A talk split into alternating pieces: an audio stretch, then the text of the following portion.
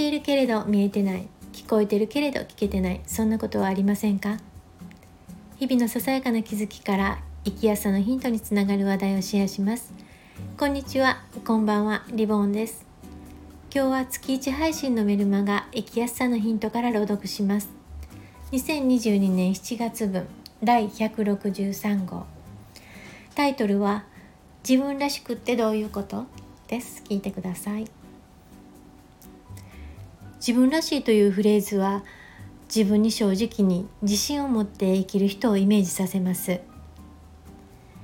解説を見るとありのままとか個性が現れた状態などとあります。確かにそうだとは思うのですが抽象的で私の心にはフィットしないのです。ありのままに生きられるに越したことはないと思いますがいつも正直でいるのは難しいと思いませんか？そこで今月はこの表現を実践に移すことについて私なりに理解を進めてみたいと思います。さて自分らしく生きていますか？と聞かれてはいと胸を張って答えられる人はどのくらいいるでしょう？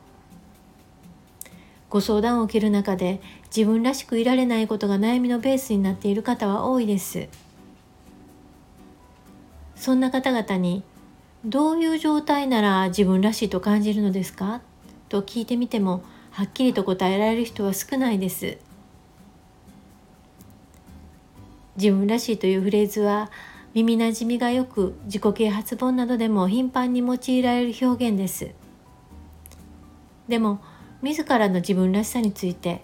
どれだけの人が自覚しているのでしょう。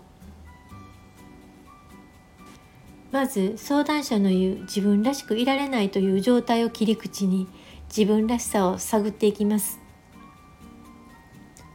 相談者には自分らしくいられない人間関係の典型例や問題に感じる場面とそこでの気持ちを語ってもらいます。最初に湧き上がる感情はイライラや怒りが多いです。その後次第に後悔や悔しさ情けなさが加わってくるようです。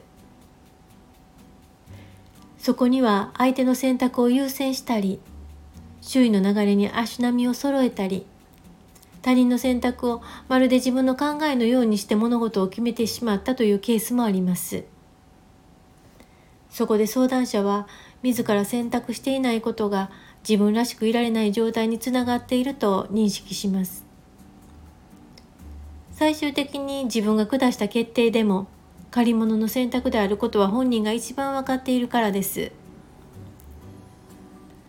ただ自分以外の誰かの考えであってもそれをしっかり咀嚼し心から同意できる意見であればそれは自分の選択となり問題はないと思います。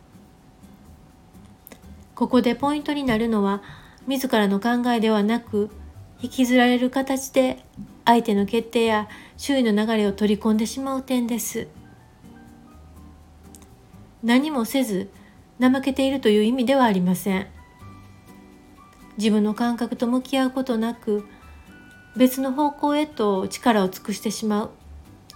そうして選択に違和感を感じてもそれをスルーし続け疲労が重なる。こんな風に言った方が分かりやすいかもしれませんね。このような心情からは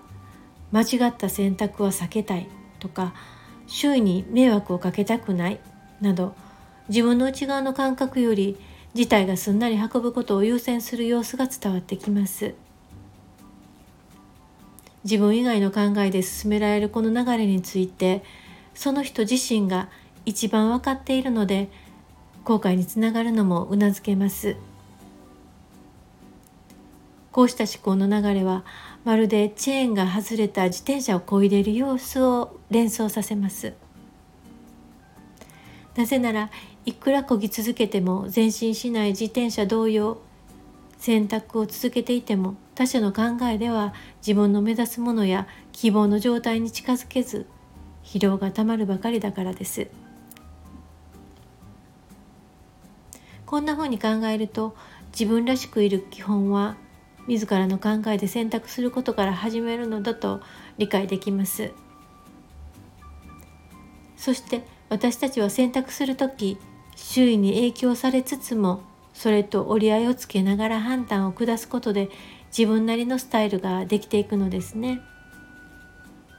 そしてそのプロセスが自分らしさを育てていくのだと思います。そこで実践レベルで考える自分らしさというのは100%自由に振る舞うというのではなくその相手その場によって選択する自由度を意識し調整できることなのだと思い至りました。またここまで考えてきた私は自分らしくいられるかどうかは相手や場との折り合いだけではないと思えてきました。というのも自分らしさのベースには目指す生き方を支える心の筋力が影響すると感じるからです。ここでいう心の筋力というのは自分と向き合う力のことです。具体的に言うとこんな風に生きたいという希望に対しそれは無理だと制限する自ら作る壁に対峙する力です。ここには時間的余裕を生み出す力や自分を慈しむ気持ち希望を見いだす力が含まれます。そして自ら作るこの壁については目に見えないから気づきにくいのか気づいているけど気づかないふりをしているのか熟年世代にとっては痛いところです。他の誰でもない自分がかける制限。この枠が自分らしさを一番抑制しているように思います。こう考えるとこの壁と誠実に向き合う心の筋力への意識次第で自分らしさのアップは期待できそうです。ただこれが一番難しい。でも一番やりがいのある挑戦だとも思います。誰にも変わってもらうことはできないし